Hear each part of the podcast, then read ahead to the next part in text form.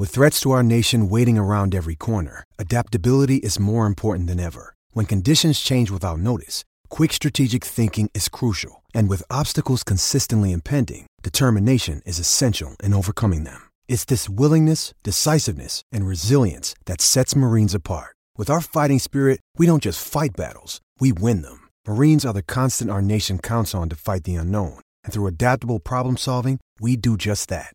Learn more at marines.com. This episode is brought to you by Shopify. Whether you're selling a little or a lot, Shopify helps you do your thing, however you cha-ching. From the launch your online shop stage, all the way to the we just hit a million orders stage. No matter what stage you're in, Shopify's there to help you grow. Sign up for a $1 per month trial period at shopify.com slash special offer, all lowercase. That's shopify.com slash special offer.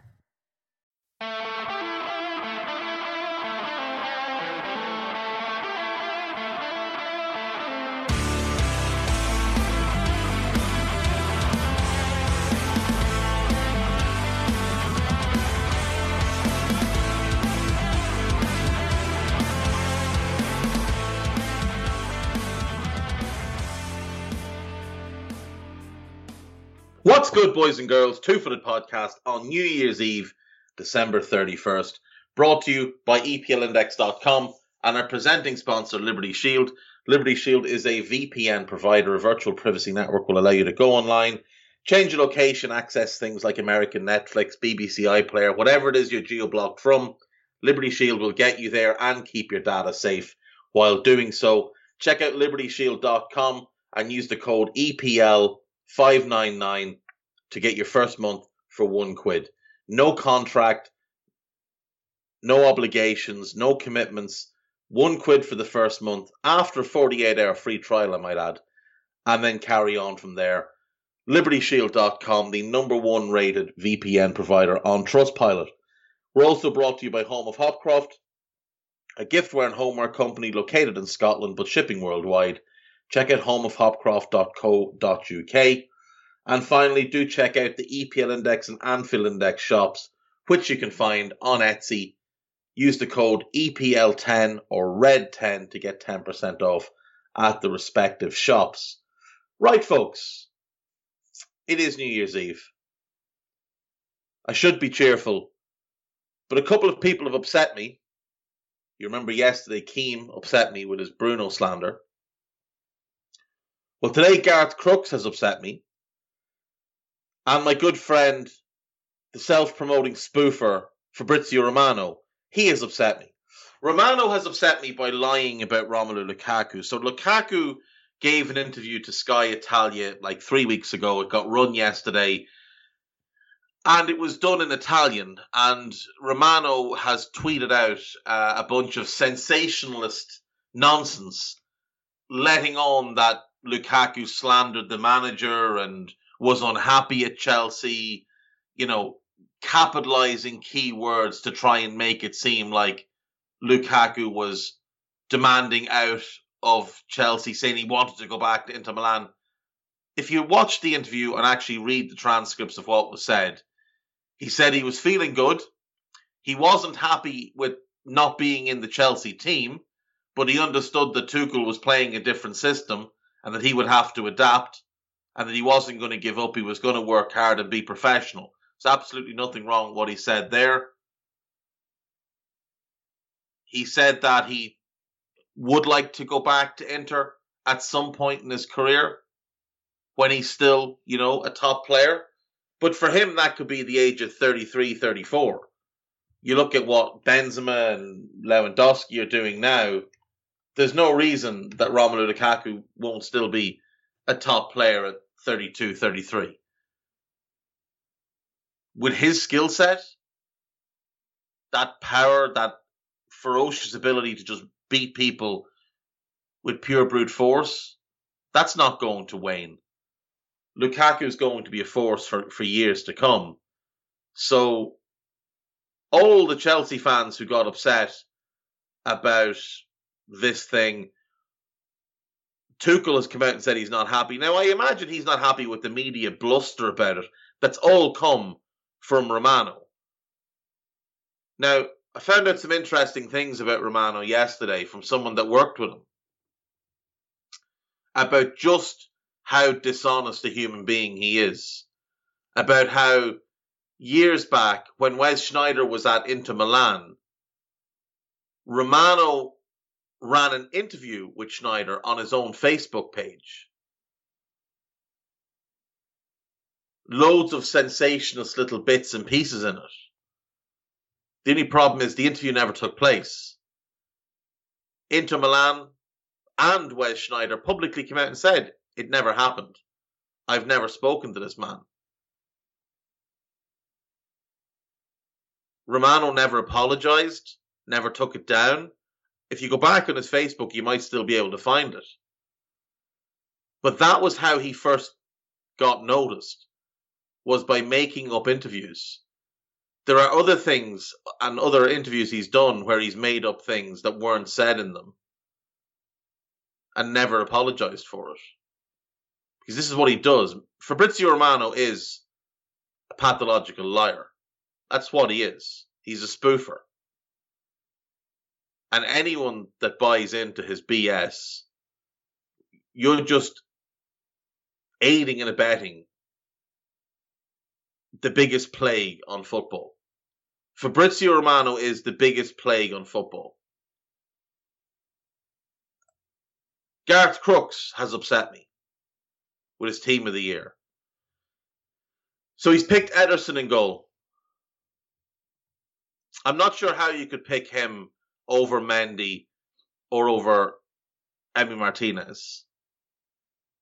Gareth's logic is he's got the most clean sheets. So again, he, he's not watching games, which we know he doesn't do week to week.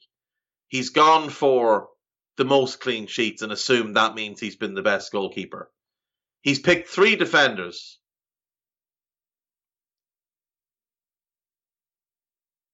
He's picked Trent as a centre back. This kid is good enough to play for Real Madrid. Never mind Liverpool.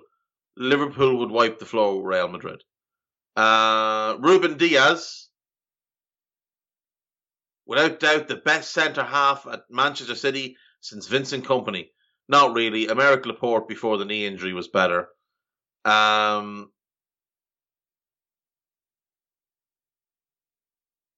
Antonio Rudiger. The biggest mistake of Frank Lampard's short managerial career at Chelsea was refusing to play Rudiger. Not really. Not really at all. Because Lampard play, was playing a back four and Rudiger was horrendously bad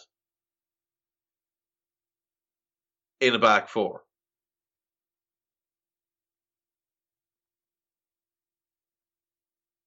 In midfield, he's gone for Reece James at right wing back.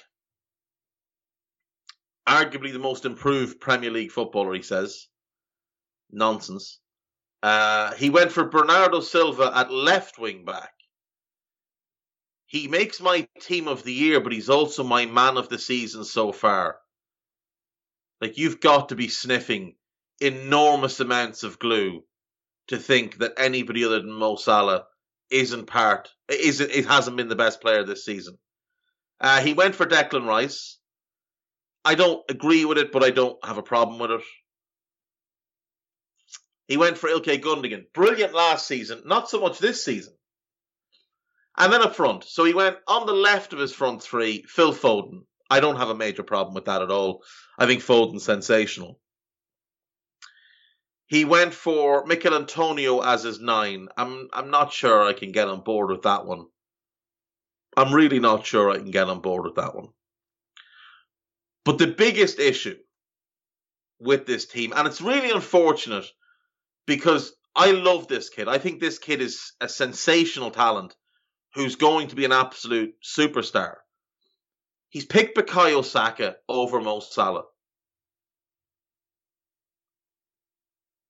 He's picked Bukayo Saka over Mo Salah. I I really don't I don't know what it is that goes on in Gareth Crooks' head. I don't understand how BBC are still paying this man money to A, know nothing about football, B, not actually watch football, and C, produce this dreck week on week. Now, I get that one of the things he's trying to accomplish here is drive engagement, and maybe I'm doing what he wants me to do, but I don't care.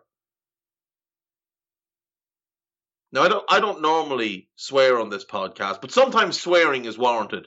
And this right here, this is some straight up bullshit. That's what this is. To leave Mo Salah, without doubt, the best player in the Premier League this season, out of your team of the year. And Salah was brilliant the second half of last season as well, by the way. Absolutely brilliant. To leave him out, I mean, it's a disgrace. It's an absolute disgrace. Uh, we've got ESPN. They've put up their mid-season awards. David Moyes, manager of the season so far. I think that's a fair cop. I think he was robbed of manager of the season last season, so no problem there. Mo Salah, player of the season so far, no problem there. Jose Sa, I mean, obviously a good signing thus far, but they did pay quite a bit of money for him. Whereas Emmanuel Dennis was like three and a half million. Demarai Gray was 1.7 million. They're the two signings of the season, and there's nobody else really close. When you look at the productivity versus the cost, they're the two signings of the season so far. On the topic of Emmanuel Dennis, he's not going to AFCON. Uh, Emmanuel Dennis and Victor Osimhen out of the Nigeria squad Watford are reportedly refused to release Dennis, who scored eight goals and gotten five assists this season. The Nigerian Football Federation said Dennis had been excused because Watford were bearing fangs, which is a, a bit mental. Osimhen has facial fractures, which sound sore, and he also tested positive for COVID. Massive, massive blows for Nigeria. Massive blows. Now, Henry Onyekuru has been called up. He's a good player. Uh, Peter Olayinka, I don't know much about him. He's a decent player. Leon Balogun and Abdullahi Shehu, they've also had to drop out. Uh, Semi Ajayi, who's not very good, he's been called up. Tyrone Ebuehi of Venezia, he's been called up.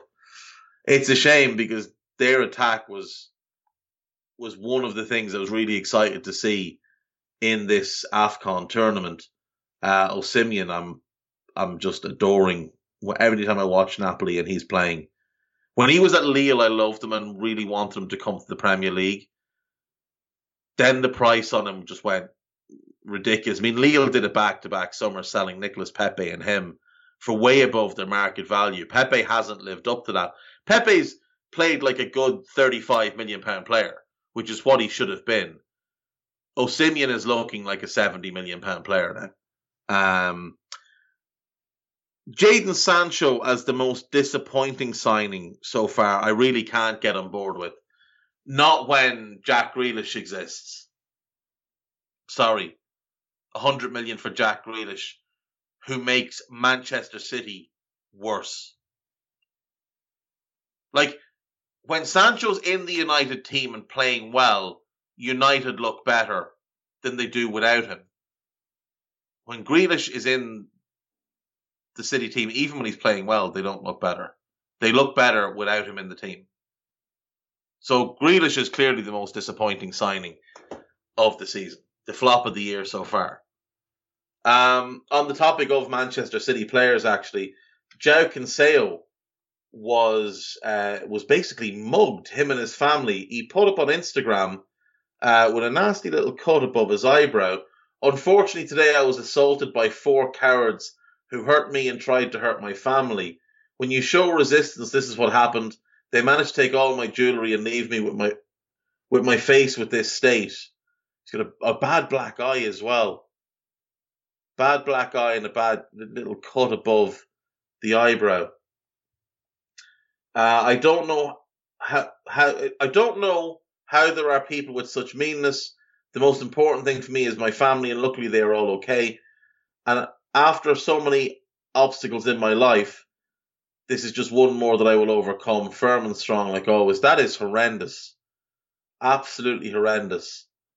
But look, the the key thing is he, he's okay. He doesn't look to be actually injured, just hurt, which is, you know, a, an important distinction to make. Um, his family are okay, so that's obviously hugely important. I didn't know that when he was 18, his mother was killed in a car crash and he was he was a passenger in the car. Did not know that. That's tough. Um, yeah, well, hopefully, you know, he has no lasting damage and the trauma doesn't live with him too long. But hopefully they find who did that because, you know, scumbags, absolute scumbags. Um, Manchester United played last night. They played Burnley. They beat them 3 1 in the Premier League. Scott McTominay on eight minutes. Now, Cristiano Ronaldo got an assist for this goal, uh, but we should be really clear. That was a really bad first touch. Cristiano Ronaldo, notorious for the bad first touch. Just ask Las Vegas police. Um, laying the ball in front of Scott McTominay. Great strike for McTominay. Take nothing away from him. But once again, it's just an example of why assists are fairly nonsensical. Uh, a Ben Mee own goal on 27. Sancho does really well, drives in from the left hand side. His shot is going wide. It hits Ben Mee. It, it clips Ben Mee's foot and it diverts itself into the bottom corner. Uh, it is an own goal. And then Cristiano on 35. It's a great shot from McTominay from the edge of the box. Rebounds back off the post. Cristiano's seven yards from goal. Taps home and then does his big celebration. Uh, Aaron Lennon got one back for Burnley on 30, 38 minutes. Lennon, who, I mean, at this point shouldn't really be a Premier League footballer, taking advantage of a mistake by Eric Bailly, driving at slabhead Maguire and finishing into the far corner. Uh, all three of United's goals were big dollops of luck, but you know, such as is the way things go. Sometimes you get it, sometimes you don't. They haven't gotten it in recent games. They got it today or yesterday rather. Uh, Aaron Wan Bissaka brought us all the comedy with a beautiful pirouette pass to David De Gea that went out for a goal kick. No, corner kick, I should say. Um, an interesting performance by United. I wouldn't say it was a good performance. There were spells that were good, but overall it was it was better than what we've seen of late. It was better than what we've seen of late. Uh, for Burnley, it's a little bit worrisome. Now, I saw this yesterday. I'm gonna see if I can find it now. Someone produced a a league table of all 92 teams in the football league. So all the Premier League, Championship, League One, League Two, and basically, you know, points per game across all the divisions. Ben Ben Mayhew is the the chap's name. So he apparently does this every year. Uh, ex- at experimental three six one. So Manchester City, the most points per game of any team in England, two point five points per game over forty four league games played in twenty twenty one. Chelsea second, 1.98. Liverpool third, 1.88. Arsenal fourth, 1.85. Liverpool been ahead of Arsenal considering the run Liverpool had last year, is fairly impressive. Uh, Sunderland fifth, same as Arsenal, 1.85. Sutton in League Two, 1.84. Uh, Manchester United, 1.83. Oxford in League One, 1.82. QPR, the highest ranked championship team, 1.81. Um, we go all the way down the bottom all the way down, all the way down. So Everton way, way down on 1.23. Aston Villa 1.22. Crystal Palace 1.17. This is tell you how bad these teams were last year. Southampton, uh, 87th from 92, uh, 0.93 ahead of Oldham, Scunthorpe, and Bristol Rovers. And the bottom two, the bottom two in the entirety of English football, with a record of played 42, won 8, drawn 13, lost 21, scored 48, and conceded 80. Newcastle United, 0.88 points per game over an entire year. And only Burnley are below them. Played 39, won 7, drew 13, lost 19, scored 39, conceded 59. Uh, 0.87. Now, Burnley have the three games to play there. If, if they played them, I reckon they'd be above Newcastle. I would say Newcastle have been the worst team um, over the past 12 months. If you look at goal difference, teams that have conceded more goals than them Oldham, Bristol City, Doncaster,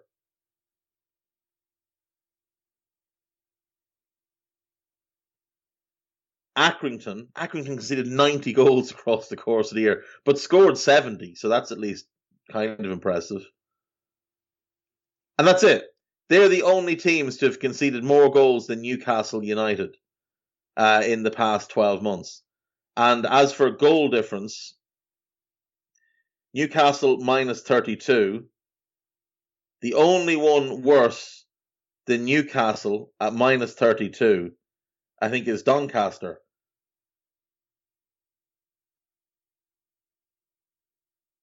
Yes, Doncaster, minus 42. So Newcastle have been the fifth, fourth or fifth worst defense, defensive record in England over 12 months. The second worst goal differential the second worst points per game, but Burnley do, did play three games less, so could potentially catch up. My God, not a good year to be a fan of the Toon. Um, not a good year at all. We're going to do the gossip quickly, and then we're going to bring in Mister Drinkle, and we're going to run through the weekend's games nice and quick.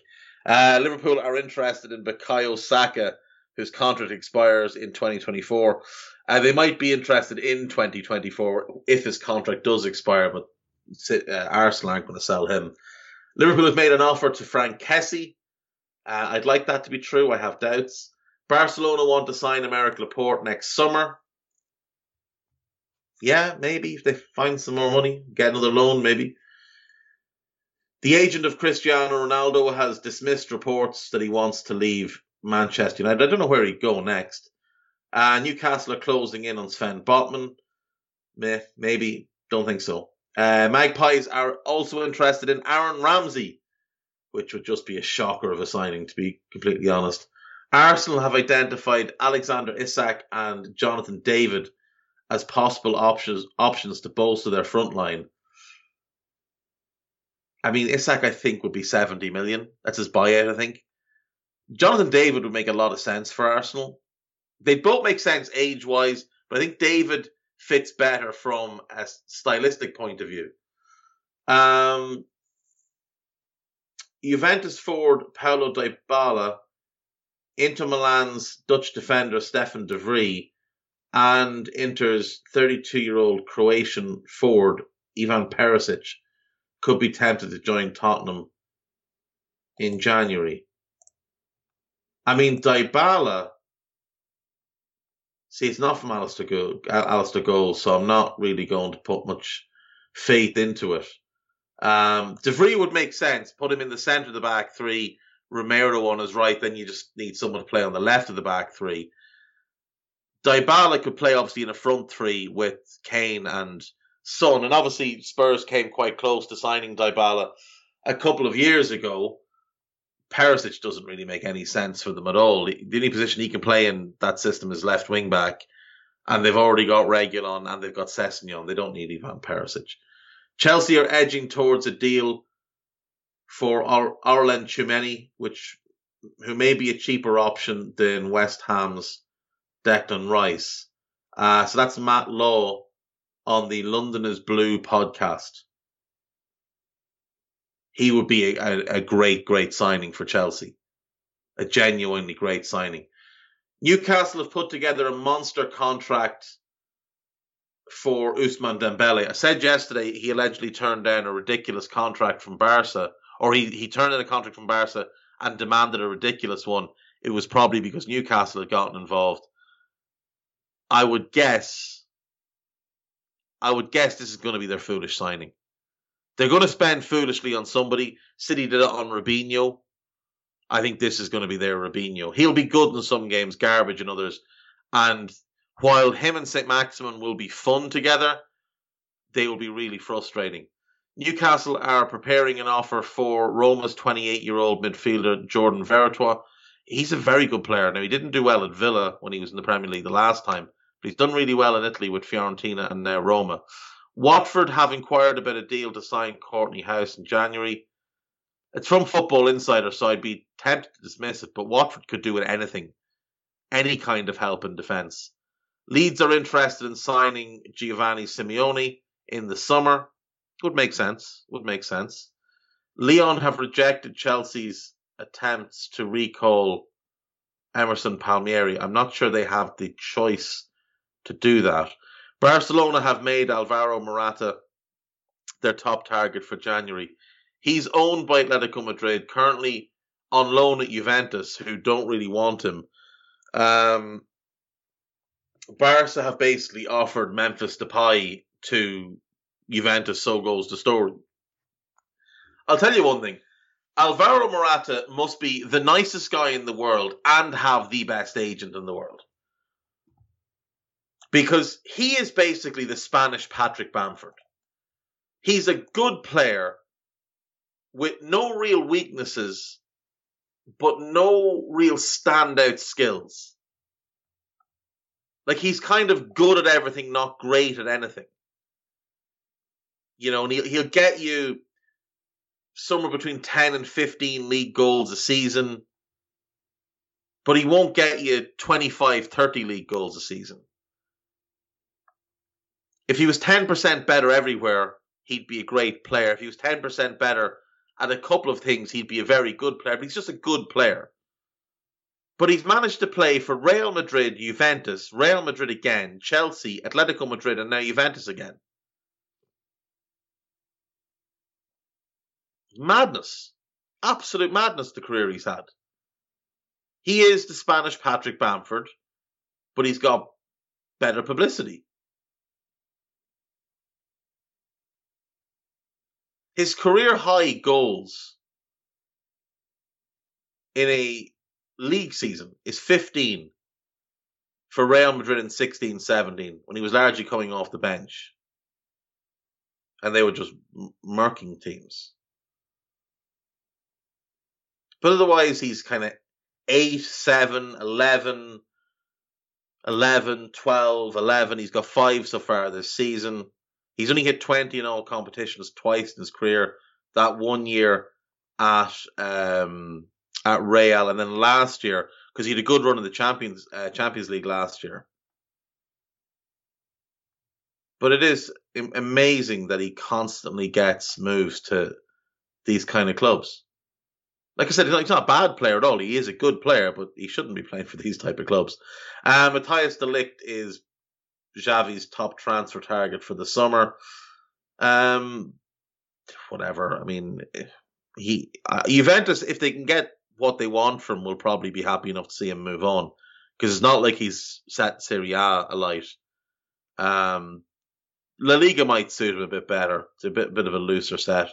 Uh, Blackburn Rovers manager Tony Mowbray says the club are not looking to sell Ben Brereton they might not be looking to sell him, but they might not have a choice if the offers come in. Like he's been banging in the goals this season. Now he's out of contract in the summer, but he uh, the club do have an option to extend it for a year. So if he's not going to sign a new contract, you have to sell him. It's that simple. You have to sell him. And I know it'll be tough to lose him and Armstrong in such quick succession. And he's really been the biggest beneficiary of Armstrong leaving because he's taken on that centre forward role, been given the responsibility, and you know, 20 goals in 24 league games speaks for itself. Um, but I mean, if you can get 20 million for him, you got the better part of 20 million for Armstrong. I'd be curious to see who'd come in for Diaz. I I wonder if I wonder if Brighton will go that route. They do need a striker, but I we'll wait and see. We'll wait and see. Um, that's all the gossip for today. We'll take our break. When we come back, young Drinkle is here. He's got food poisoning, so we're not going to keep him too long. We'll run through the games for this weekend and get finished for the new year. See you in a few minutes.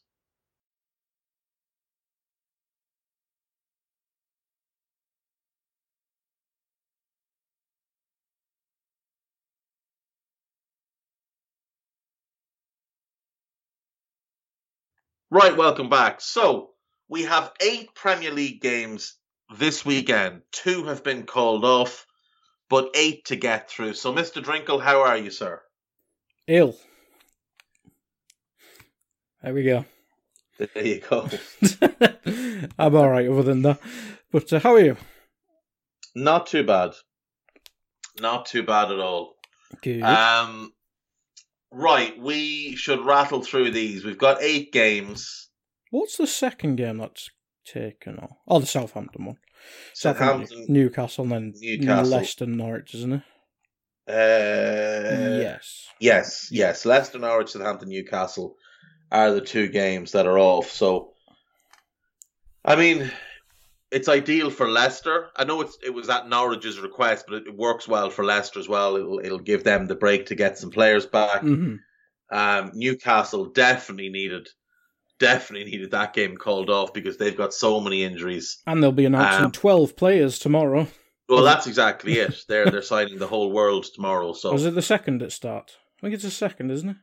oh, I think it is. Yeah, is it? Uh, I think It it is doesn't matter. second. It's before the It- next game, so Yeah, that's exactly it. They'll they'll have everybody in. The whole world will be signed by January third, so it'll be fine. So we'll get on to the first game then. And, and Dave, we know how you feel about Arsenal. As soon as they come up against a good team, they tend to just kind of shrink. Um, a Man City have been a force. What I think it's ten games in a row they've won now. Might be eleven. Mm. Um, a- anything different here? No, I don't think so. Um, I mean, Arsenal have some some issues at the minute. Tomiyasu is out; he's injured and he's got COVID. Cedric Soares, who'd be his backup, also has COVID. So it'll be curious to see who they play right back because Maitland Niles is meant to be on his way out of the club. So I, you know, Ben White will probably have to play there again, and he's not particularly good in that position. Uh, Kolasinac is out. Aubameyang is obviously suspended or whatever the hell is going on. And Callum Chambers also has COVID. Uh, for City, Kyle Walker is a doubt. John Stones is a doubt. And Rodri has COVID. Liam Delap is injured. And the other fella is suspended, probably forever. Um, I can't see City not winning this game. I think when you look at how they've been the last 10 games, it, it's becoming very easy for them to just grind out results, even if they're not playing well. If they play well, I think they'll carve this Arsenal team apart. It all depends on who Pep picks. If he picks Grealish, I think it's going to be a bit of a grind for them. Because I think Grealish makes them a bit more predictable. Whereas if he leaves Grealish out and goes with, say, Mahrez, Sterling, Foden, or Bernardo, Sterling, Foden, with Gundogan and De Bruyne either side of, I assume it'll be Fernandinho, then I think they'll have real joy against this Arsenal team. Uh, Arteta has COVID. I think this is the second year in a row he's gotten COVID when City have been coming to town, which is just really bad luck. Or a ploy. So my theory here is, right, this game's in London. Pep's probably brought the wife and kids down so they can, you know, go shopping in London over the weekend. So his house is empty. So I reckon Arteta is as we speak, on his way to Manchester to break into Pep's house and try and find some notebooks so he can steal more tactical insight from his mentor. Um, I'm going to say a City win here. I'll say 3 1. Yeah, I'd say something similar. Uh, moving on then, Watford against Spurs. Um, Spurs had. Who did draw with the other day? Southampton, that was it. That yeah. was it. Um, and Watford took the lead against West Ham, didn't they? And then ended up getting spanked. Um, I, there just has to be a Spurs win, really. Has to be. Has to be. Um, so no Bergwijn, no Romero, no Lo Celso, and no Sessegnon for Spurs. Romero's the only one that would definitely be a starter from that. Whereas with Watford, no Etebo, no Sarr, no Kabasele, that's not a loss. Tom Cleverley is back. Don't know if that's a help or a hindrance. Uh, ben Foster is out. Cordoba is out. Nicolas Nkoulou is out. Danny Rose is out. That's a good thing. Kiko Femenia is out, so you'd assume Ngakia will start uh, right back. Um, I can't see anything other than a Spurs win here. Watford have been dreadful. Under Claudio, they've won two and lost eight. They do, they don't look like a team that can keep a clean sheet. They've only really got Emmanuel Dennis offering them something up front at the moment. I'm going to go heavy on a Spurs win here. I'm going to say Spurs 4 1. Same as the as the West Ham game. 4 1 to Spurs. Yeah, you'd certainly have to favour Spurs. I mean, Watford's defence just doesn't exist. Uh, moving on to the late kick-off, we have Crystal Palace against West Ham. Now, Palace, obviously missing... Zaha still suspended, or is he back? Uh, Wilf should be back. back. Yeah, so he's back. But they are missing a lot. Yeah, they are. So they've got Eze, Olise, Klein, and Gallagher, I think, are all out with COVID. Anderson's injured again, which is an absolutely huge blow. And McArthur's still out. So I was really looking forward to this game. I'm, I still am. I still think it'll be a good game. I think it's a London derby that's now relevant again. But that's a lot of players for them to be missing. But West Ham, not without their own problems, obviously. Zouma out, Ogbonna out, Fornals out, and Cresswell out. So you know, that's four starters that they're missing. Whereas with Palace, you'd look at the players they have missing, and Anderson would be a starter, McArthur would be a starter, Gallagher would be a starter, and Eze. So they they've got four starters there, but one of them hasn't played all season really in Eberechi Eze. So I think they'll be closer to what their team has been this season than than West Ham will. West Ham do have better depth, obviously, and should come into this game confident. But I'm going to say this one ends in a draw. I'm going to go 1 1. I think it'll be a cracker of a game. It's a shame Conor Gallagher's not playing because I really wanted to see him against Rice. But I'll go 1 1 in a good game. Uh, potentially a 2 2, but I'll stick with 1 1. I think it'll be a good game. Yeah, that is on TV for UK people. That's on Sky. Um, moving on to Sunday, we have starting off Brentford against Aston Villa. This one's on Sky as well. Um, yeah, I mean, should be an interesting one because both play decentish football, but I don't know. Villa seem to be trying to find the right system up front. Danny Ings and Watkins doesn't seem to be working together, and Brentford obviously uh, Mbeumo was missing for a while, and like, obviously he hasn't been the most prolific, but him and Toney mm. certainly the first choice. Um, but yeah, may, maybe a lack of goals, but Villa seems to be more clicking together rather than quality to me. Yeah, um, Villa have you know a couple of I- issues injury wise. Nakamba is going to be out for a while. Um, Ashley Young is expected to miss this one. He's got a fractured toe. Um, and Leon Bailey is out for a little while. Uh, they do get the boost though of Mings been suspended, so that's a that's a positive. But Brentford are just ravaged with injuries at the minute. Um, Rico Henry is out for another couple of weeks. Dominic Thompson, who's filling in for Henry at left back or left wing back, they're hoping he'll be fit, but he is a doubt. Christoffer Ajer, he's not back yet, but they're hopeful he, he could be back in the coming weeks. And Mbeumo, they hope to have back. Um, if he could score a goal, it would be great. Christian Nørgaard is back after suspension, so that's huge. David Raya is out. Zanka is out. Charlie Goode is out. Not really a blow, but numbers wise, it is hurting them a bit. Janelt is out with COVID. That's a big blow. Uh, Jenvir is out, and Dasilva has been out all season. So they're bare bones at the minute. Now they played with bare bones against City, and to their credit, they worked really hard and gave City a good game.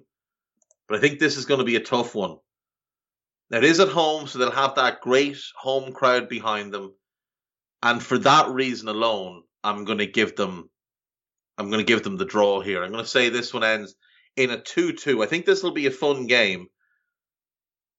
I really want to see Ivan Toney doing well, and obviously the guy he replaced was Ollie Watkins, who'll be at the other end. So be an interesting battle between those two. See which of them can can have the better performance. Uh, I'll go 2 2.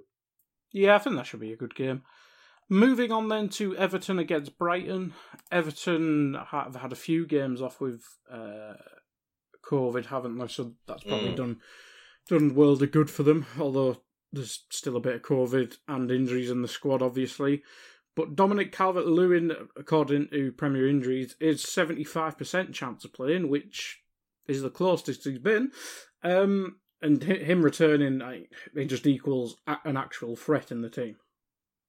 Yes, exactly, an actual real goal threat for for Everton. Now, unfortunately, him coming back has coincided with Richarlison being out with a, a slight injury, so that's a blow. Uh, Lucas Digne, Demarai Gray, and Fabian Delph are all expected to recover from what I assume was COVID. Uh, like you said, Calvert Lewin's expected to play. They they expected him to play if they were playing on Boxing Day. Obviously, yeah. that game got called off. Yeah, yeah. So hopefully he is back because he's so important to Everton. Uh, Yerry Mina is out. Andros Townsend is out. Solomon Rondon is a doubt. So still a lot of issues for Everton. They're not not a team that you know is anywhere close to full strength, but with a bit of luck they'll start to get players back bit by bit and they can start to show people what they're actually capable of.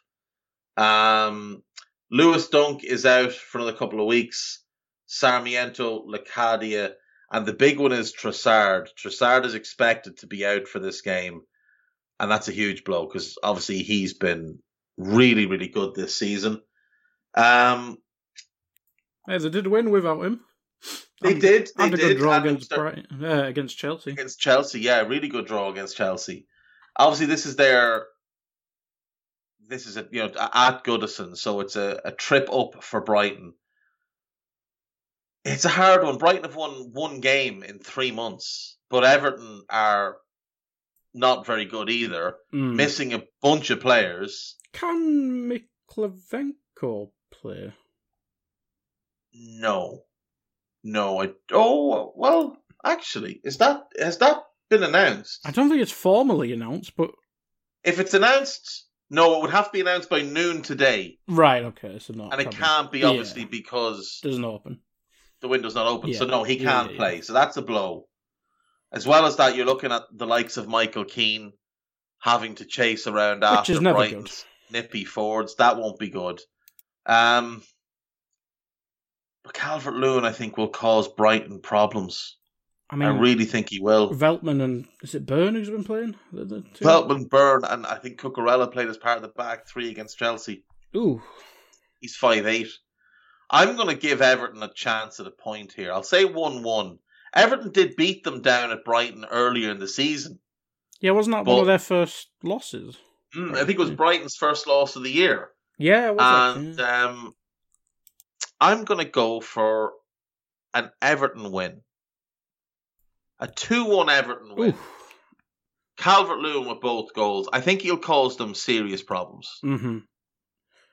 Absolutely. They just need to find a way to get the ball in the right. box. Because he was, he was playing excellent when he mm. started the yeah, he, he, was brilliant at the start of the year. Mm.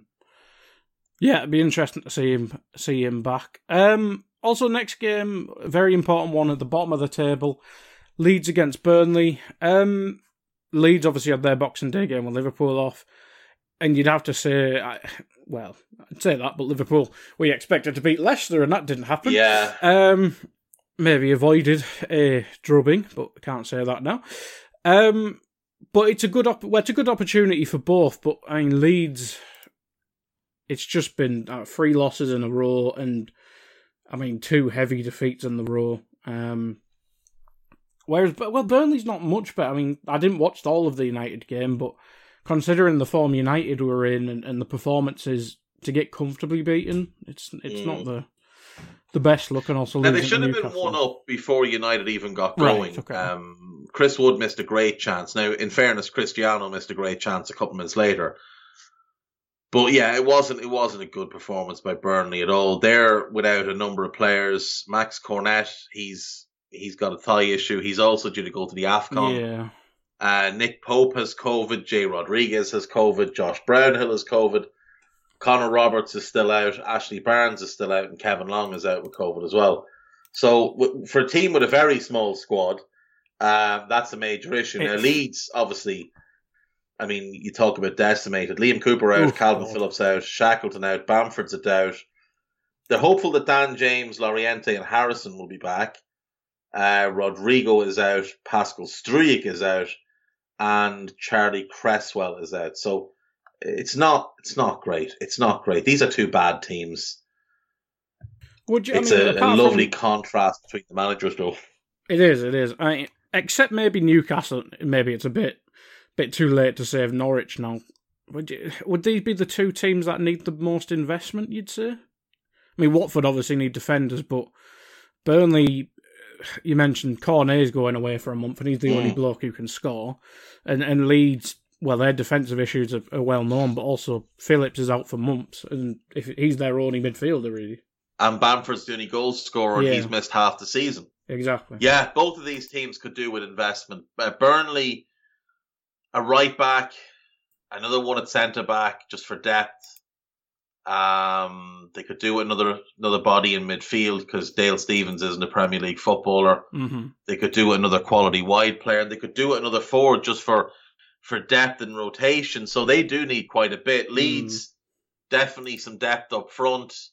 Uh, they could do with one in central midfield, a starter quality player who's, you know, can go box to box or be the sitter if Phillips isn't there.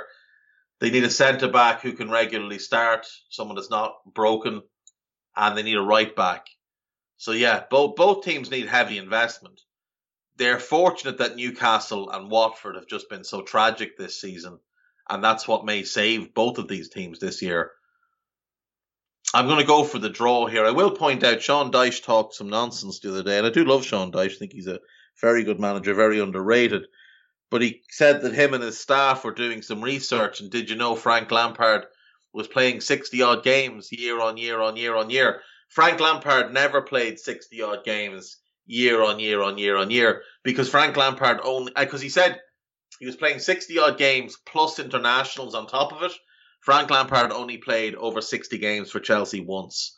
Uh, so that was Bobbins from Young Dyche, who, you know, is just, he's an old school manager who doesn't want to modernize himself. It's as simple as that. Uh, I'm going to go for the draw here, though. I think both teams are fairly awful. I don't expect this to be an entertaining game of football. Leeds can win this game if Raphinha is at his best. But, you know, neither team are great going forward. Both are riddled riddled with injuries and, and issues. Leeds not good defensively. Burnley decent defensively. Burnley are harder to beat, but Leeds obviously are at home and have the best players, so that's why I'll go with the draw. I'll go one one. Yeah, I can certainly see that.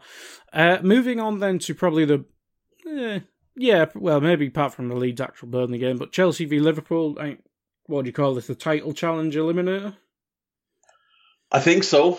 I think so. I think City will be sitting at home watching this, hoping for the draw. Mm. Um, Liverpool have known Nat Phillips.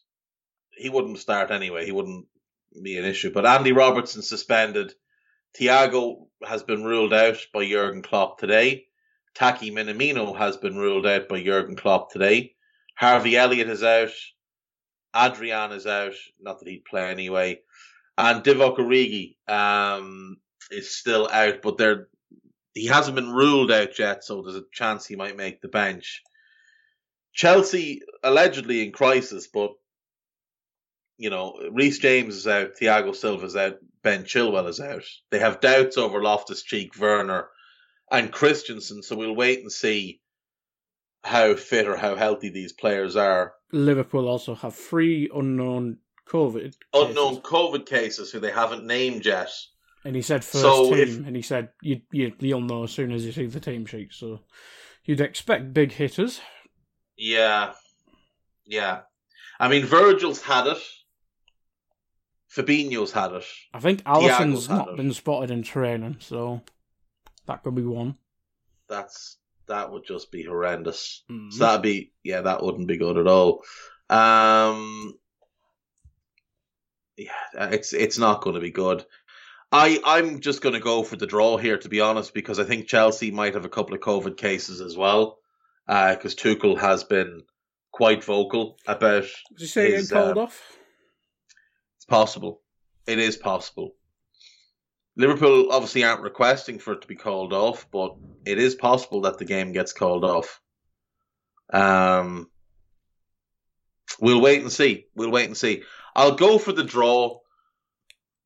Like if City beat Arsenal, they go to 53 points. Chelsea Liverpool draw, they'll be 10 points clear of Chelsea and 11 points clear of Liverpool, with Liverpool having a game in hand. So, you know, you could say eight points considering that game is home to Leeds. But eight points, that's an awful lot to try and haul back against a City team over mm-hmm. 17 games. Like it's very hard to see City losing three games, and Liverpool would have to be perfect. Like that's the thing. You can say, "Oh, it's only th- if City lose three games." Yeah, if City lose three games, that's fine. But Liverpool would have to win 17 straight games then, mm. and they don't look like a team that can do that. Um, I'll go for the draw. I'll go for the draw. I'll say I'll say one-one, but I'm not an, not at all confident in that. In that, I, I, I think Chelsea could win this game at home.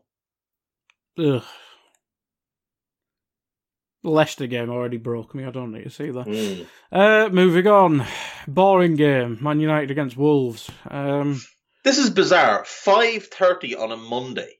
Yeah, that's a bizarre time for kickoff. United obviously come into the game. They're in good form in terms of results. Um, no Martial, no Pogba. Bruno's back, and they're hoping that Lindelof will be back soon, but he does have COVID. Um, so, I mean, none of them are starters. Bruno's back, so he's the starter. Martial, Pogba, and Lindelof, I don't think would start under under Rangnick. Um, Wolves have a few problems. Mosquera is still out. Um, he's hope they're hoping he'll be back in February. Jonny Otto still out. Hwang he's not back till February. Rain Nuri's out for another week or so. Uh, Fabio Silva is ex- they're hopeful that he might be cleared to play. Um, Pedro Neto's out and Willy Boly is out. And Willy Boly's also uh, had to pull out of the AFCON, which is a shame for him. Um, Wolves are really hard to beat. They're very hard to break down. They've done really well against Liverpool, City, and Chelsea in recent weeks. I think Wolves can go to Old Trafford and win. I don't trust this United team at all. I think Wolves will go to Old Trafford and win. I'm going to say it's a 2 1 Wolves win. Especially the way United beat Wolves in the game earlier in the season. Exactly. Exactly. Wolves battered them on the day. Absolutely battered them. And I think Rangnick's system plays into the hands of Bruno Lage. So I'm going to go for a 2 1 Wolves win. And that's it. Yeah. That is our eight games then. We are done and dusted for the day. We're done and dusted for the year 2021. Thank you to everybody who has listened and shared this podcast over the last 12 months. It is greatly appreciated. It feels like a bit of an achievement to have done uh, an entire year of this, a calendar year. Obviously, we did our we had our one year birthday a few months ago, but a, a first calendar year completed um, I think this is the 350th episode as well, Dave. I believe it is the 350th episode. Let me just confirm that, but I think you are correct, Mr. Drinkle. Uh, da, da, da, Let's see. Yes. Yeah, this is episode 350 of this podcast, which I, I think is a fairly good effort. Considering most days it's just me on my own, and then I have you on a Friday. We had some guests, obviously, along the way. We've had Ryan Baldy, we had Lee Scott, we've had a few others on, and it's been fun. And here's to, you know, whatever happens in the future, but we'll do this as long as we can. And uh, hopefully people will still listen and still enjoy it and you know, we're, we're doing our best, is all I can say. We are doing our best, and hopefully you are enjoying it. Uh, I will see you all on Monday. There won't be a podcast on Tuesday. I'm going to say that now. I'm getting my booster. My other half is getting hers, and it's in a different place, and we it's just going to take up too much time. So there won't be a podcast on Tuesday, but I will be here Monday. There will be a Monday podcast, but just no Tuesday podcast. Okay. Radio, see you then. Take care of yourselves. Enjoy the weekend and Happy New Year to everybody. Happy New Year to you, Mr. Drinkle. You too. Bye bye.